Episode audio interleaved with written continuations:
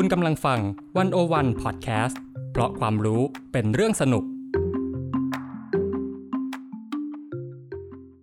เครื่องเนิร์ดหมายถึงคนที่เปรียบเสมือนเครื่องจักรความรู้ จริงจังกับการตอบปัญหาเพี้ยนเพียนๆแบบมีหลักการ Game begin. ใหม่ใหม่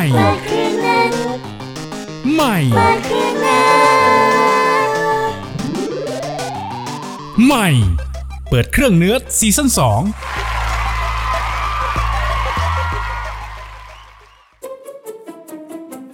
ในที่สุดก็กลับมาตามคำเรียกร้อง ของใคร ไม่รู้แต่เอาเป็นว่าเปิดเครื่องเนิร์ดกลับมาพบกันอีกครั้งกับคุณผู้ฟังที่น่ารักทุกท่านแล้วค่ะวู้และซีซั่นนี้คุณก็ยังอยู่กับอ้ายภาวันธนาเลิศสมบูรณ์เหมือนเดิม และจีนนรจยาตันจพัฒกุล เหมือนเดิม และนายกประยุทธ์จันทร์โอชา เหมือนเดิม ก็ต้องขอโทษด้วยแล้วกัน เอาเข้าจริง ๆ เข้าซีซั่นใหม่แล้วเนี่ย เราก็อยากได้อะไรใหม่ๆเหมือนกันนะในชีวิตนี้เนี่ย อย่างเช่นอะไรล่ะ อินโทรใหม่ เฮ้ยมีแล้ว เลือกตั้งใหม่ เฮ้ยรออยู่ รัฐบาลใหม่ น่าสนใจ และนายกใหม่ ว่าแต่นายกใหม่ในใจจีนเนี่ยต้องเป็นคนแบบไหนกันล่ะ อืมเอาจริง ๆ ก็ที่อยากได้ก็คุณสมบัติสูงอยู่เหมือนกันนะนะ เพราะว่าอยู่ทีสี่ปีเนี่ยอืมมัน ก็ต้องเป็นคนที่ทำงานได้ดีเนาะแต่ว่าหลักๆก็คงจะต้องรับผิดชอบต่อหน้าที่ต้องรับฟังประชาชน ซื่อสัตย์น่ารักน่าชัง แล้วก็เห็นแล้วสบายจิตสบายใจอะไรแบบเนี้ยอืมถ้าอยากได้สเปคประมาณนี้เนี่ยนะ เอาหมาเลยไหมเฮ้ย ได้เหรอเฮ้ยทำไมจะไม่ได้ล่ะ เฮ้ย จริงดิ เรามีหมาเป็นนายกได้จริงๆเหรอ เริ่มอยากรู้แล้วสิแน่นอนอยากรู้ดิ ถ้าอยากรู้จะต้องทำยังไง เราก็ต้องเปิดเครื่องเนิร์ดใหม่ และเครื่องเนื้อของเราในวันนี้ก็คือ คุณพาทูเฮ้ย พาวันเอง พาวันจากกองบรรณาธิการดีวันโอวันดอทเวยังไงล่ะคะเฮ้วันนี้เราอยู่กันสองคนเนาะใช่แล้วแล้วอ้ายจะมาเล่าให้จีนฟังก็คือเรื่องของนายกหมานในโลกไงล่ะคะเฮ้ยเอาจริงๆเนี่ยอยากรู้ว่าคนเรา เลือกหมาเป็นนายกได้ยังไง ได้สิ แต่ต้องขอเคลมก่อนนะว่านายกในที่นี้เนี่ยก็คือนายกเทศมนตรี ไม่ใช่นายกระดับชาติอะไรขนาดนั้น ถ้าเกิดถึงขั้นนายกระดับชาติก็คงจะเกินไปหน่อยอะเนาะแล้วก็นายกเทศมนตรีเนี่ยเป็นนายกเทศมนตรีของชุมชนที่เราเรียกว่า unincorporated community ในสหรัฐอเมริกา ซึ่งตรงนี้ก็ต้องขอให้จีนอธิบายสักหน่อยแล้วล่ะว่า unincorporated community เนี่ยมันหมายถึงอะไรอะในที่นี้เราก็จะเรียกกันว่าชุมชนอิสระเนาะคือจริง ๆ ชุมชนอิสระเนี่ยมันเป็นเขตการปกครองที่รัฐส่วนกลางเนี่ยไม่ได้ลงมาขีดเส้น ให้เองว่าตรงนี้เนี่ยจะต้องมีการจัดการปกครองแบบนี้แบบนี้ มีงบประมาณลงไปอย่างนี้ หรือว่ามีอะเลือกตั้งตามโครงสร้างที่แบบว่ารัฐจัด แต่ว่ามันเป็นชุมชนที่คนในชุมชนเนี่ยขีดเส้นแบ่งของเองว่าตรงเนี้ยเราจะ ปกครองตนเองนะ แล้วก็มีการจัดการบริหารต่างๆ นานา มีการเลือกผู้นำขึ้นมาเองอ่าพูดง่ายๆก็คือว่าเป็นหน่วยชุมชนที่ไม่ได้จัดตั้งอย่างเป็นทางการโดยรัฐนั่นแหละ ใช่ทำให้อำนาจรัฐเนี่ยก็อาจจะไปครอบครอบคลุมควบคุมไม่ถึงนะอะหรือว่าปมณนี้อาจจะเป็นส่วนหนึ่งเนี้ยเพียงแต่ว่าหลักๆ ในบางเรื่องเนี่ยอยู่กับ ชุมชน ชุมชนก็เป็นคนคิดเป็นคนจัดการกันเอง ตั้งแต่จะมันมาจากฐานล่างขึ้นบนอะไรแบบนั้นน่ะอ่า ซึ่งในที่นี้ก็คืออำนาจในการเลือกนายกเทศมนตรีของเขานั่นเอง ซึ่งเราไปดูที่เมืองแรกกันก่อนดีกว่าจีน เมืองที่จัดการเลือกตั้งแล้วมีแคนดิเดตเป็นสุนัขครั้งแรกเนี่ยก็คือเมืองซูโนในรัฐแคลิฟอร์เนียของสหรัฐอเมริกา ซึ่งเป็นการเลือกตั้งนายกเทศมนตรีครั้งแรกในปี 1981 ก็นานมาแล้วนะ ก็นานอยู่ ซึ่งในตอนนั้นเนี่ยแคนดิเดตสามรายมีมนุษย์อยู่สองคน แต่อีกหนึ่งตัวเนี่ยดันเป็นสุนัขพันธุ์ลาบราดอร์สีดำน้องชื่ออะไรอะน้องชื่อว่าบอสโกรามอสโอ้ยแต่ว่าต่อไปนี้อย่าเรียกว่าน้องเราต้องเรียกว่าท่านรามอสอะแล้วท่านรามอสของเราเนี่ย เริ่มเข้ามาลงชิงแข่งสมัครเลือกตั้งได้ยังไง ต้องบอกก่อนว่าท่านรามอสเนี่ยนะมีแรงสนับสนุนอยู่เบื้องหลังก็คือเป็นครอบครัวสติลแมนแล้วตอนที่เขาเลือกตั้งเนี่ยนะเขาก็หาเสียงภายใต้นโยบาย ให้กระดูกแก่คนทุกคน ให้เจ้าแมวไปอยู่ต้นไม้ทุกต้นบนต้นไม้ทุกต้น แล้วก็ให้หัวดับเพลิงอยู่ทุกหัวมุมถนน นโยบายนี้มันหมายความว่ายังไงอะไอ้ายจริง ๆ ก็เรียกได้ว่าเป็นนโยบายที่เจาะกลุ่มอยู่พอสมควรนะคะ เพราะว่าถ้าเกิดไปดูรายละเอียดเนี่ยก็จะมีการให้กระดูกการให้ไล่เจ้าแมวขึ้นไปอยู่บนต้นไม้ แล้วก็ให้หัวดับเพลิงอันเป็นอ่าห้องน้ำที่น่ารักสำหรับมะหมาในอเมริกาเนี่ยนะอยู่ทุกหัวมุมถนนอะไรอย่างเนี้ย ก็เรียกได้ว่าเป็นนโยบายที่เจาะกลุ่ม ดึงดูดหัวใจให้กับสุนัขทุกตัวในเมืองซูโนเลยก็ว่าได้จีนแต่คนเป็นคนเลือกตั้ง ใช่ แต่ว่าอย่างไรก็ตามอะอาวุธที่เขาเด็ดขาดมากๆก็คือความน่ารักของท่านรามอสยังไงล่ะคะ ฉะนั้นเนี่ยท่านรามอสของเราก็เลยเอาชนะผู้สมัครอีกสองคน แล้วก็คว้าตำแหน่งนายกเทศมนตรีตัวแรกของเมืองซูโน และของสหรัฐอเมริกาไปอย่างไม่คาดฝัน ไม่น่าเชื่อเลยนะว่าแบบท่านรามอสเนี่ยจะชนะใจประชาชนได้ขนาดนี้ อืมซึ่งตอนแรกเนี่ย พอผลมันออกมาปุ๊บ เขาก็คนอื่นก็มองว่าเฮ้ยมันเป็นเรื่องขำปะเนี่ย เอาเอาฮาปะเนี่ย เรามาเลือกตั้งใหม่ไหมหรืออะไรอย่างนี้ แต่คนในเมืองซูโนเนี่ยเขาเห็นพ้องต้องกันเลยว่า dogs are people too หรือหมายความว่าสุนัขเองก็เป็นประชาชนของเราเหมือนกัน โอ้นับว่าเป็น movement ใหม่อ่าทางการเมืองเลยนะเนี่ยใช่ ท่านรามอสเนี่ยก็เลยได้ทำหน้าที่ในฐานะนายกเทศมนตรี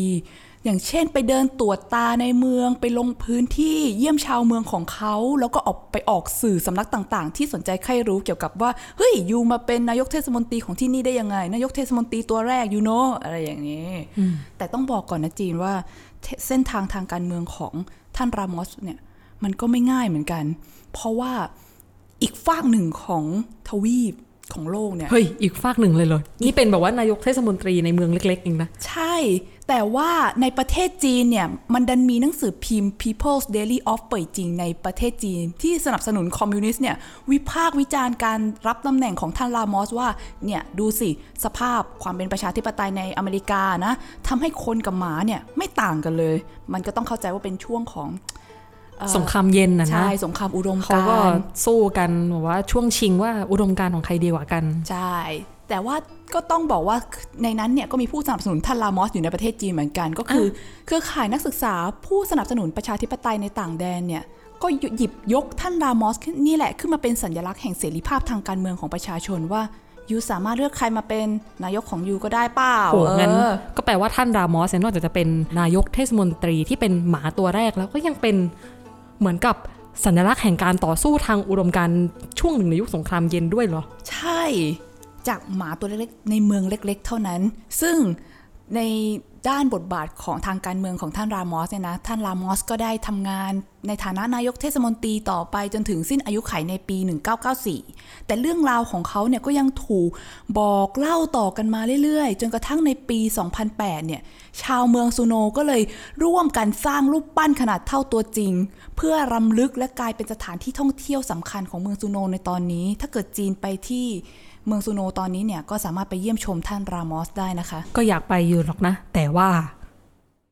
ยังไม่ว่างสินะคะ เอาล่ะเรามาดูอีกเมืองหนึ่งดีกว่า ซึ่งเมืองนี้เนี่ยน่าสนใจกว่าใครเพื่อนเลย มันน่าสนใจยังไงไอ้ายเป็นเมืองที่ไม่ว่าจะเลือกตั้งกี่สมัยต่อกี่สมัย นายกของเขาก็ยังคงเป็นหมาทุกสมัย โอ้ my god กี่ปีต่อกันเอมถ้าจะให้คิดคิดก็น่าจะประมาณ 20 กว่าปีต่อกันมาได้แล้วนะ ถือว่านานมาก ถือว่านานมากที่นั่นคือที่ไหนไอ้ายๆที่นั่นคือเมืองแรปบิชแฮดจีน เมืองแรปบิชแฮดเนี่ยเป็นชุมชนอิสระในรัฐเคนทักกี้ของสหรัฐอเมริกาใช่ไหมซึ่ง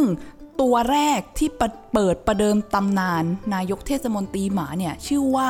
กูฟี่บอลแมนซึ่งขอเล่าเบื้องหลังของเมือง Rapid Chat ก่อนนะคะว่า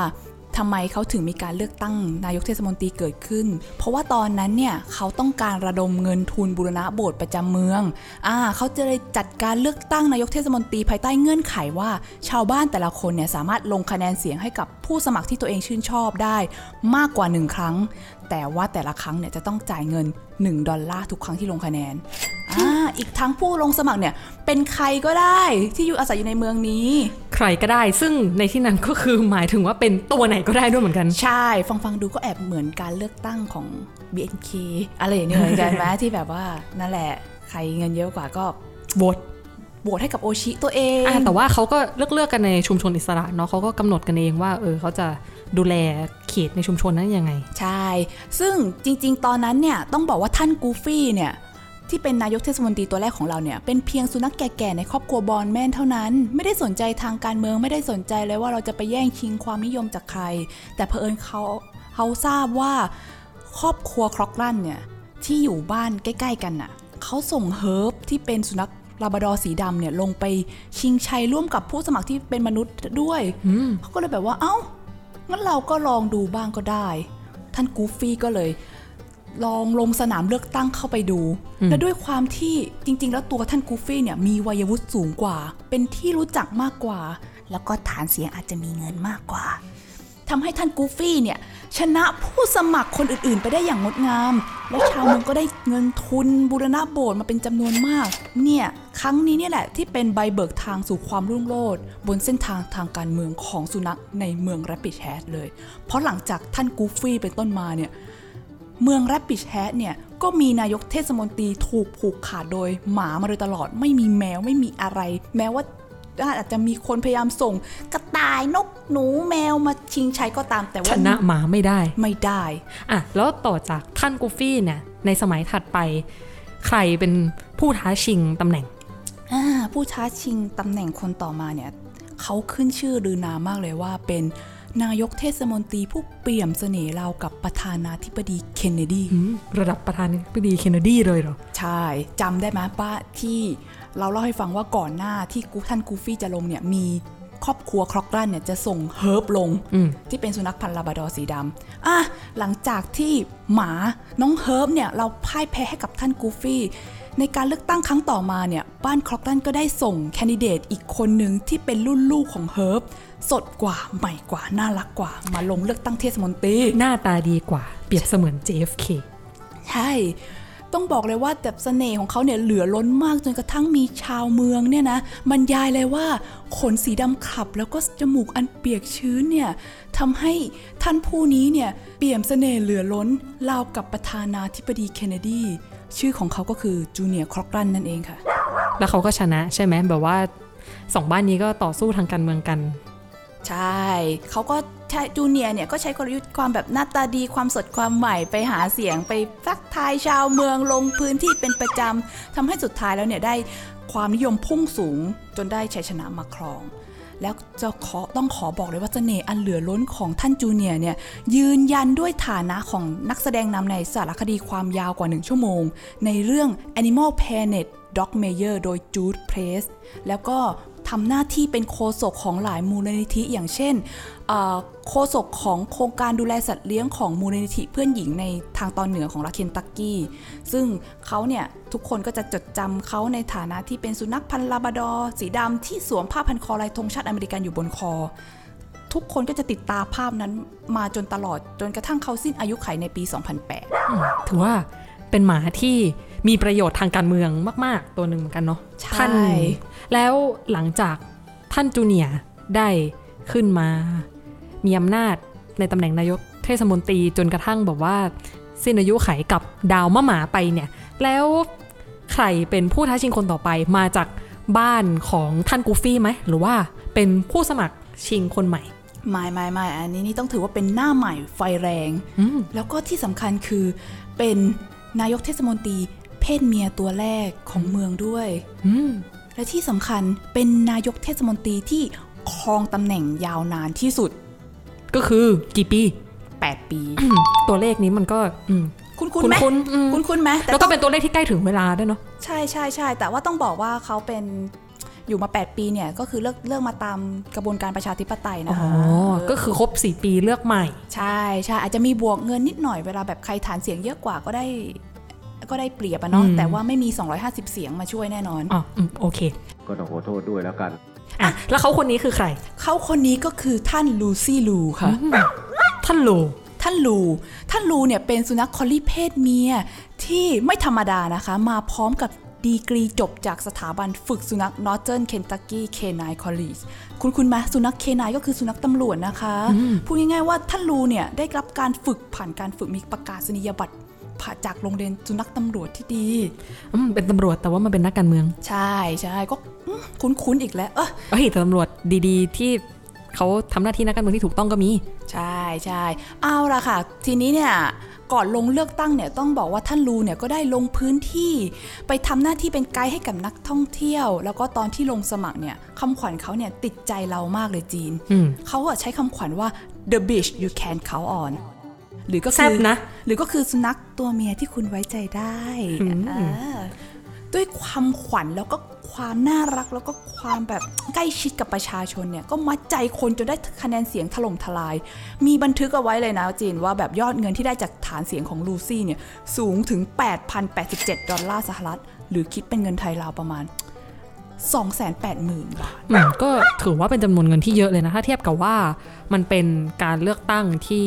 อยู่ในพื้นที่ที่ไม่ได้ใหญ่มาก ใช่ใช่ซึ่งลูซี่เนี่ยก็เป็นจุดสนใจทันทีหลังจากเข้ารับตำแหน่งก็ไปเดินสาย PR ให้กับชาวเมือง ไปรายการทีวี ปรากฏตัวบนเขาหนังสือพิมพ์ รวมถึงเดินทางข้ามน้ำข้ามทะเลไปออกรายการเพชรโชว์ที่ญี่ปุ่นด้วย ดังข้ามโลกอีกแล้วอ่าก็ได้รายได้เข้าเมืองอย่างเยอะ มากมายเลยทีเดียว อย่างไรก็ตามเนี่ย เวลามีเวลาว่างจากการเดินสายออกสื่อนะลูซี่ก็ยังทำหน้าที่เหมือนเดิมก่อนเลือกตั้งอืมก็คือออกไปเดินสายทักทายชาวเมือง ไปทำหน้าที่ไกด์ให้กับนักท่องเที่ยว เรียกได้ว่าเสมอต้นเสมอปลายนะ พอได้มีอำนาจแล้วก็ไม่เปลี่ยนไป อืมก็ยังทำหน้าที่ไปเรื่อย ๆ จนสิ้นสุดวาระเนาะใช่แล้วก็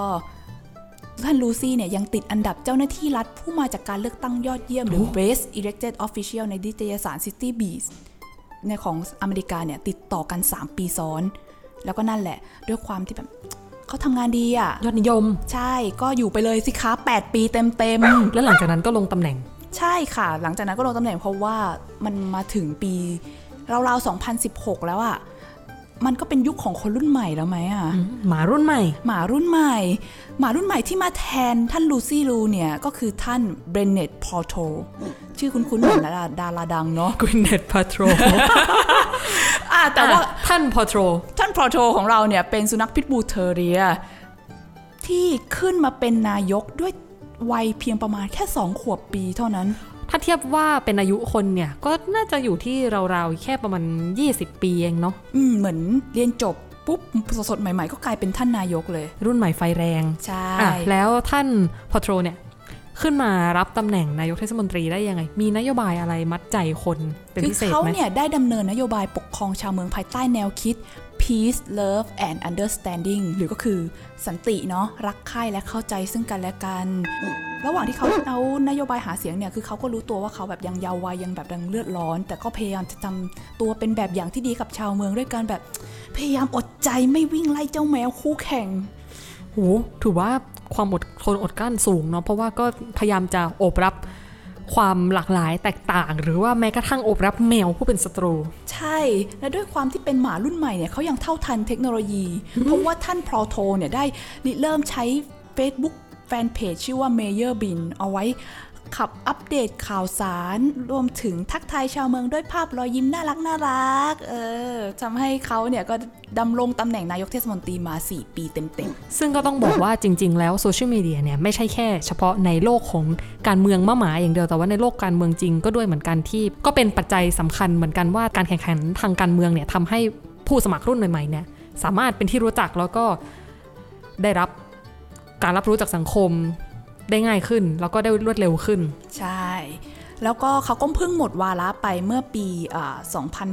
2019-2020 นี้เอง แต่ว่าคนที่มาใหม่เนี่ย ปัจจุบันเนี้ยชื่อว่าท่านนายกวิลเบอร์บีสเป็นสุนัขพันธุ์เฟนช์บูลด็อกที่ก็ดำเนิน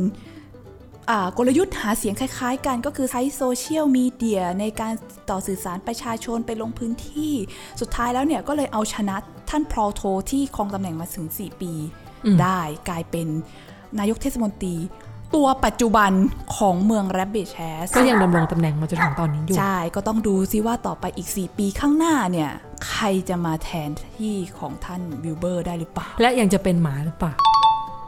นอกจากนี้นะจีนอกจากเมืองแรบบิทแฮชเนี่ยจริงๆ ก็มีเมืองอื่นๆ ที่ทำคล้ายๆกันด้วยนะอืมอย่างเช่นเมืองไอดิลไวลด์ในรัฐแคลิฟอร์เนียเนี่ย ก็ ในปี 2012เนี่ยก็มีการประกาศจัดการเลือกตั้งเพื่อหารายได้สนับสนุนองค์กรพิทักษ์สัตว์ โดยมีเงื่อนไขว่าผู้สมัครเนี่ยต้องเป็นสัตว์เท่านั้น ผู้ชนะการเลือกตั้งในครั้งนั้นเนี่ยก็คือน้องสุนัขโกลเด้นรีทรีเวอร์ที่ชื่อว่าแม็กซิมัสที่1หรือแม็กซ์อ่าก็ทำหน้าที่คล้ายๆ กับนายกเทศมนตรีเหมือนกันก็คือเป็นหน้าเป็นตาไปออกสื่อไปทักทายชาวเมืองเนาะแล้วก็นอกจากนี้ก็มีเมืองคอร์โมแรนต์ในรัฐมินนิโซตาของสหรัฐอเมริกา ที่เป็นอีกเมืองหนึ่งที่ใช้เลียนแบบวิธีของแรบบิทแฮชก็คือ จัดการเลือกตั้งเพื่อระดมทุนจัดงานเทศกาลฤดูร้อนในปี 2014 แล้วคนที่คว้าตำแหน่งนายกเทศมนตรีได้ก็คือน้องดุ๊กสุนัขพันธุ์เกรทไพรีนีสที่ต่อมาเนี่ยก็ปฏิบัติงานนายกเทศมนตรีอย่างแข็งขัน แล้วก็จนกระทั่งมีหนังสือเป็นของตัวเองนะ เป็นหนังสือชีวประวัติของดุ๊กเขียนโดยโจลีนแบ็กแมนที่เป็นหนึ่งในชาวเมืองเนี่ยแหละ เพราะเขาเพราะเธอบอกว่าเนี่ย ดุ๊กเนี่ย เป็นสุนัขที่สอนให้ประชาชนของเขารู้จัก be chill join in and be kind หรือก็คือปล่อยวางสามัคคีแล้วก็มีเมตตา เขาก็เลยเขียนหนังสือเล่มเนี้ยอุทิศให้เป็นแบบเรียนให้กับเด็กจริงๆก็เรียกได้ว่ามีหลายที่เลยที่ตัดสินใจเลือกมะหมาเนี่ยมาเป็นนายกเทศมนตรี แต่ว่าทีนี้เนี่ยอยากรู้นะอ้ายอยากรู้ว่าจริงอะไรเจนว่าจริง ๆ แล้วแมวเนี่ย มีที่ไหนบ้างไหมที่ ลงรับสมัครตำแหน่งนายกเทศมนตรี แล้วก็ชนะมะหมาเนี่ยๆอืมแหมหัวใจทาสแมวมันร่ำร้องสินะว่าอ่าบบแน่นอนเแอบแบบว่าอดทนอดกลั้น ยิบยิบยับยับคันมือมานานแบบแล้วทำไมหมาเป็นได้แล้วแมวของเราจะเป็นไม่ได้สิใช่นะถูกต้อง ต้องบอกว่าก็มีเมืองที่มีแมวเป็นนายกเทศมนตรีเหมือนกันนะคะ ยินดีด้วยเย้ซึ่งก็คือที่ที่จาวกีนารัส阿拉สกาค่ะ ซึ่งเป็น ชุมชนอิสระเหมือนกันอืมแต่ว่าต้องเคลมนิดนึงว่า มันค่อนข้างจะแปลกจากมะหมานิดนึง เพราะว่า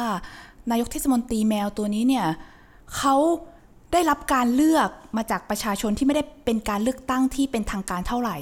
อีกอย่างหนึ่งก็คือ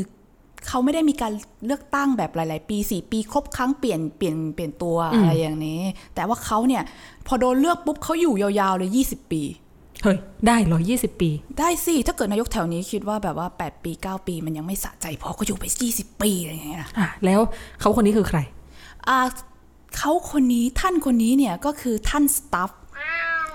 ท่านสตัฟเป็นแมวสีส้มที่ไม่มีหาง โอ้ เป็นวัยรุ่นสีส้ม เป็นวัยรุ่นส้ม ซึ่งก่อนหน้านี้เนี่ยต้องเล่าก่อนว่าชีวิตของท่านสตัฟเนี่ย ลำบากลำบนมากๆ เพราะว่าท่านสตัฟเกิดมาเป็นแมวกำพร้า เป็นแมวจรจัดที่ถูกทิ้ง ตั้งแต่ลูกแมวเล็กๆ แล้วก็มีคุณลอรี่สเต็กเนี่ยที่เป็นเหมือนเจ้าของร้านชำในเมืองเนี่ยเขาเก็บไปเลี้ยง แล้วเขาก็แบบว่าโอ้ น่าสงสาร เขาก็แบบว่าเลี้ยงแล้วก็ให้อยู่ในร้านขายของ แล้วก็ให้คนเนี่ยมาช่วยกันเลี้ยงเลี้ยงคนที่ผ่านไปผ่านมามาซื้อของก็เลยรู้จักสตัฟกัน ทีนี้เนี่ยพอปี 1997เนี่ยมีการเลือกนายกเทศมนตรีกันใช่ปะประชาชนก็แบบหึถ้าเราจะเลือกใครสักคนที่แบบเจริญหูเจริญตา น่ารัก เป็นมิตร ในเมืองของเรา ก็น่าจะมีสตัฟเนี่ยแหละที่เข้าข่ายเข้าเข้าเข้าใจว่าคนในเมืองตากีน่าน่าจะเป็นทาสแมวสักครึ่งหนึ่งอะเนาะซึ่งเขาก็เลยเลือกสตัฟเป็นนายกแบบฉันทามติเลยฮะ คะแนนเสียงถล่มทลาย landslide กันไป จริงๆ หลังจากสตัฟเป็นนายกเนี่ยนะเขาก็ทำตัวเหมือนเดิมอะ่ะก็คือเมาน้ำกัญชาแมวบ้าง นอนหลับในระหว่างที่ทำงานบ้าง แต่ว่าชาวบ้านเองก็รักเขานะ เฮ้ยทำไมวะจริง ๆ ประเทศแถวนี้สักที่หนึ่งเนี่ยก็มีรัฐมนตรีหลับกลางสภาหลับทุกที่หลับไปหลับมาอะไรเงี้ยแล้วทำไมประชาชนยังรักหึแถวนี้ยังไม่เห็นจะรักเลยเอ่อต้องเข้าใจก่อนว่านอกจากความน่ารักที่เป็นแบบเสน่ห์เฉพาะตัวของเขาแล้วเนี่ย ชาวบ้านเขายังเคลมว่าสตัฟเนี่ยเห็นอย่างนี้ก็เถอะ แต่เขาไม่เคยขึ้นภาษีนะอืมตลอด 20 ปีที่ผ่านมาเขาไม่เคยขึ้นภาษีชาวบ้านเลย แล้วก็ไม่เคยเข้าไปยุ่งวุ่นวายกับธุรกิจค้าขายอะไรต่างๆ ไม่ว่าจะบริษัทเล็กบริษัทใหญ่นายทุนอะไรในเมืองไม่สนน่ะ ก็แบบว่าไม่ไม่ได้แบบว่าเอื้อใครเป็นวิเศษไม่ได้เอื้อในทุนใช่เป็นไปตามกลไกตลาดล้วนๆพ อผ่านไป 20 ปีนิดๆหลังจากปี 1997 เนี่ย ก็ตกประมาณปี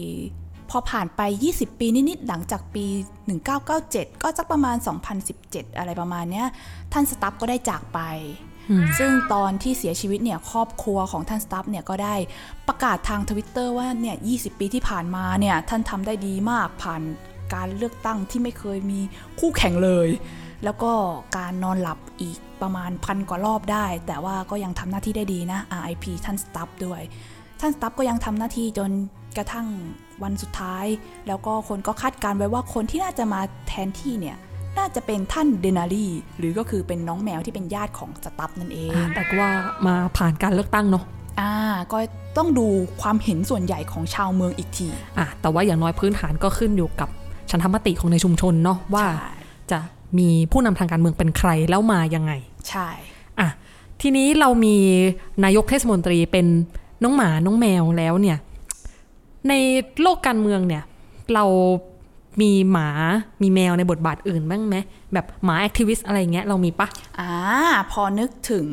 หมานายกใช่ไหมฝั่งตรงกันข้ามก็อาจจะมีผู้ประท้วงบ้าง ซึ่งฝั่งผู้ประท้วงหรือนักต่อสู้เนี่ยนะก็มีเหมือนกันเว้ยอะแต่ว่าเขาไม่ได้ประท้วงกันเองใช่ไหมใช่ใช่มันเขาไม่ได้จัดการประท้วงกันเองอุ้ยก็จะเกินไปหน่อยอะเนาะแต่แต่ก็มีหมาที่แบบหัวใจนักสู้ไม่แพ้ประชาชนคนที่เป็นมนุษย์เลยอ่า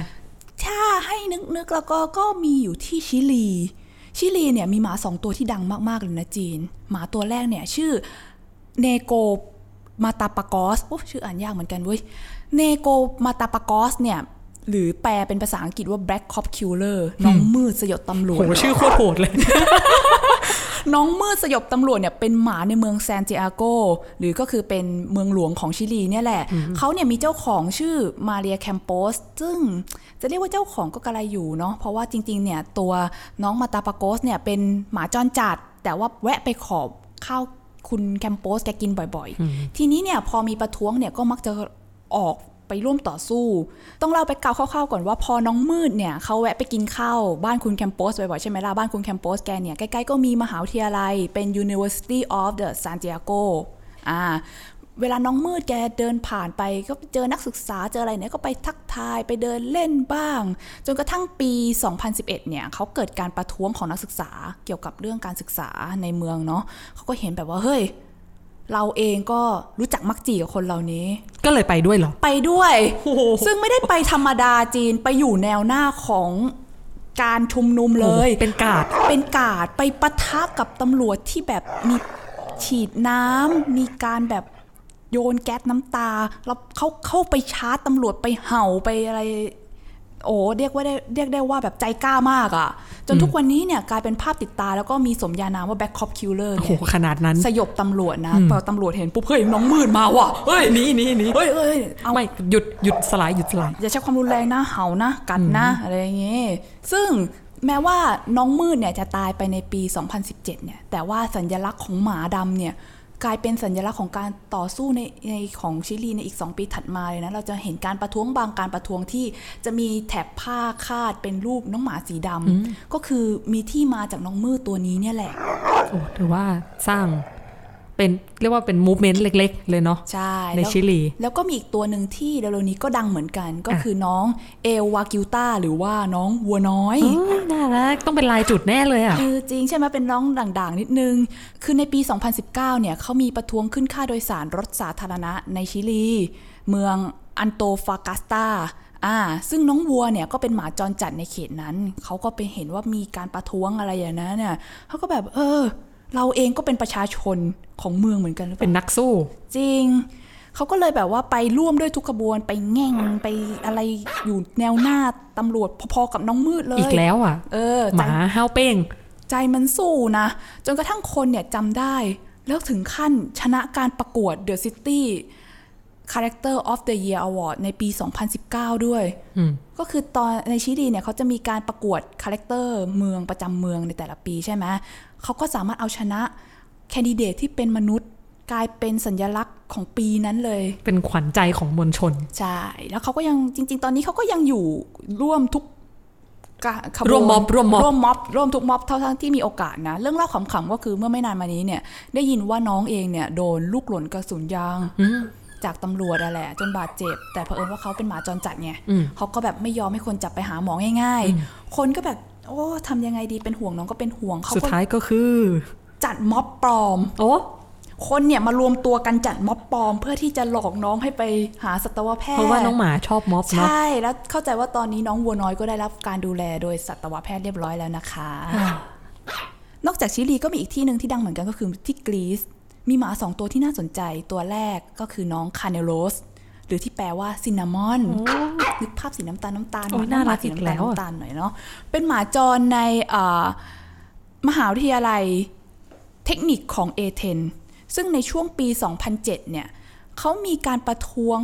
หลังจากประสบภาวะเศรษฐกิจตกต่ำนักศึกษาในมหาวิทยาลัยก็ไปกันเยอะ ฉะนั้นหมาของมหาวิทยาลัยเขาก็เลยไปด้วย ถ้าไปค้นสื่อดูเนี่ยก็จะเห็นได้ว่ามีรูปของน้องคาเนโรสเนี่ยนอนขวางระหว่างผู้ประท้วงกับตำรวจอยู่เยอะ เรียกว่าเป็นน้องหมาสายการ์ด แต่น้องเนี่ยก็มีโอกาสเข้าไปร่วมขบวนกับนักศึกษา แค่ประมาณปี 2007 เท่านั้นแหละประมาณปี 2008 น้องก็แก่แล้วแหละเขาก็จากไปอะเมื่อกี้บอกว่าที่กรีซเนี่ยมีอีกตัวหนึ่งใช่ นอกจากซินนามอนแล้วก็มีน้องไส้กรอกเหมือนกัโอ้นทำไมตั้งชื่อกันน่ารักจังเลยเนาะเออ คือชื่อเขาแปลว่าไส้กรอกจริง ๆ ชื่อของเขาคือลูกานิกอสอ่า เป็นหมาที่เรียกว่าดังมาก ๆ ของกรีซคอยเข้าร่วมประท้วง ช่วงนั้นมันจะมีการประท้วงเรื่องมามาตรการรัดเข็มขัดอะไรของอ่ารัฐเนี่ยแหละเนาะอะในช่วงช่วงปีนั้นเป็นช่วงที่มีวิกฤตเศรษฐกิจโลกเนาะใช่แล้วก็ใช่กรีซก็ถังแตกต่างๆ นานา แล้วก็ใช่เจอนโยบายอ่ารัดเข็มขัดนี่แหละแหมขอบคุณสำหรับดีเทลเพิ่มเติมนะคะ ซึ่งมันก็เกิดในช่วงปี 2010 2012 นี่แหละน้องแกพอเห็นมีประท้วงที่ไหน ในเมืองแกก็จะไปร่วมด้วย ซึ่งจุดเด่นของน้องเนี่ยมีอยู่ครั้งหนึ่งที่เป็นเรื่องเล่าสำคัญก็คือในปี 2011 เนี่ยมีการประทะระหว่างประชาชนกับตำรวจนอกเครื่องแบบ ซึ่งโดยปกติแล้วเนี่ยน้องหมาก็มักจะจดจำตำรวจ จากเครื่องแบบใช่ไหมอ่าเพราะว่าชุดก็ชัดเนาะเออตำรวจคุมฝูงชนก็จะต้องมีแบบว่ามีมีโล่โล่มีมีกกระระบบอองงใส่ชุดสีดำๆแล้วก็ยืนกันเป็นแผงใช่ถือโล่ใช่แต่พอมานอกเครื่องแบบทุกคนเหมือนกันไปหมดอะน้องหมาจะรู้ได้ไงว่าควรจะปกป้องฝั่งไหน ซึ่งเขาก็เลยมีเรื่องเล่าว่าเนี่ยน้องไส้กรอกเนี่ยตอนแรกก็งงๆอยู่ แต่สุดท้ายเนี่ยก็เลือกถูกฝั่งเลือกเข้าไปปกป้องประชาชนเพราะ เพราะว่าเขาเห็นว่าฝั่งประชาชนเนี่ยเป็นฝ่ายฝั่งที่กำลังถูกทำร้าย อ่าพอมีการแบบปะทะมีการถูกทำร้ายเกิดขึ้นเนี่ยก็เลยแยกออกว่าเอาละนี่คือตำรวจนี่คือประชาชนแต่ว่าไปตำรวจก็มีภาพติดตาประมาณนั้นนะเนาะอืมอืมก็อืมช่วยไม่ได้นะใช่แล้วก็ในปีเดียวกันเนี่ยหลังจากเหตุการณ์ครั้งนั้นเนี่ยในปีเดียวกันน้องก็เลยได้รับการเสนอเข้าชิงชื่อบุคคลแห่งปีในนิตยสารไทม์ด้วยโอ้เท่ไหมดังอยิ่ยู่งเหใหญ่มือนกันนะนะ แต่ว่าน่าเสียดายที่น้องก็อายุสั้นอยู่ในปี 2014 เนี่ย น้องก็หัวใจหยุดเต้น อ่า ซึ่งแม้ว่าจะมีคนบอกว่าเป็นการจากไป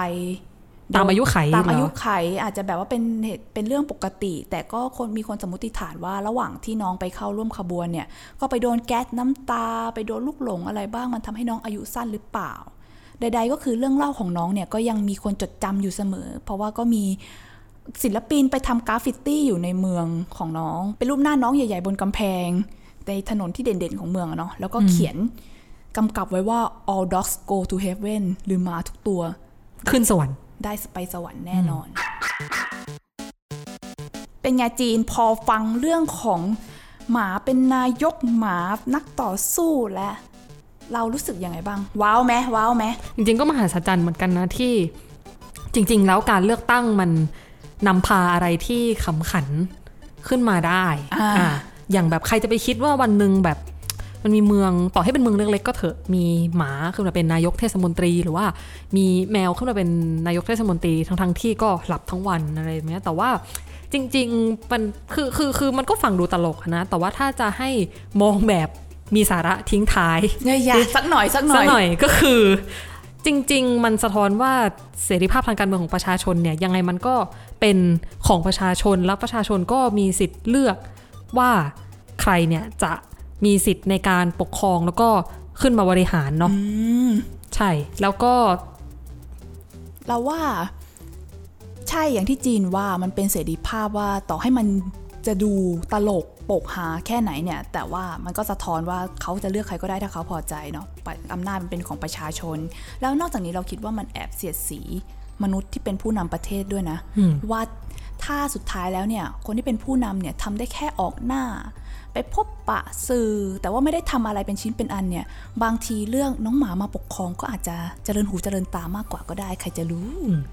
เพราะว่าจริง ๆ ถ้ามองดูก็นะหลายที่การเมืองมันก็นักการเมืองก็สัญญิงสัญญาเนาะว่าจะนำมาสู่ ความจะสร้างความเปลี่ยนแปลงจะใช่นำความเปลี่ยนแปลงมาสู่สังคม แต่ว่าก็ทำไม่ได้จริงเนาะเพราะฉะนั้นเขาก็ขอสัญเขาขอเวลาอีกไม่นานอะ่ะ แต่มันก็ไม่รู้ว่าจะได้เมื่อไหร่อมขอมาก็โอ้รอจนแบบว่าตั้งแต่ โอ้ยังแบบเด็กเพิ่งเกิดตอนนี้ก็เข้าปฐมแล้วอะจีนอ่าอืมก็จริงอะนะเออ ก็นั่นแหละ เพราะฉะนั้นเนี่ย ถ้านักการเมืองไม่ได้ทำหน้าที่ที่แท้จริงไม่สามารถสร้างความเปลี่ยนแปลงได้สุดท้ายเนี่ย เราก็ เนี่ยในคันในชุมชนย่อมๆเนี่ยก็สะท้อนให้เห็นแล้วว่า บางทีการเลือกผู้นำมาเป็นมะหมาเป็นแมวเนี่ยก็อาจจะสร้างอะไรที่ดีกว่าเนาะอืมจะอย่างน้อยก็แบบน่ารักอ่าแล้วก็อาจจะคงสภาพในเมืองในชุมชนได้อ่าแต่ว่าเร็วๆนี้เนี่ยเราก็ได้ยินข่าวเรื่องการมีเลือกตั้งผู้ว่ากทมจะมีเลือกตั้งระดับชาติเนาะเราก็ต้องติดตามกันนะเนาะว่าเราจะเลือกใครมาเป็นผู้นำของเราดีอะก็ อยากให้ทุกคนออกไปใช้สิทธิ์ใช้เสียงนะ ถ้าเขาปลดล็อกการเลือกตั้งขึ้นมาจริง ๆ ก็ปลดล็อกเถอะเราอยากเลือกจะตายอยู่แล้ว แล้วก็อีกอย่างหนึ่งที่อยากให้ติดตามด้วย ก็คือเปิดเครื่องเนิร์ดใหม่ซีซั่น2 ในทุกๆ เดือนแล้วก็ทุกแพลตฟอร์มของ The101.world ด้วยนะคะสำหรับวันนี้จีนกับอ้ายก็ขอลาไปก่อนนะคะ สวัสดีค่ะ สวัสดีค่ะใหม่ใหม่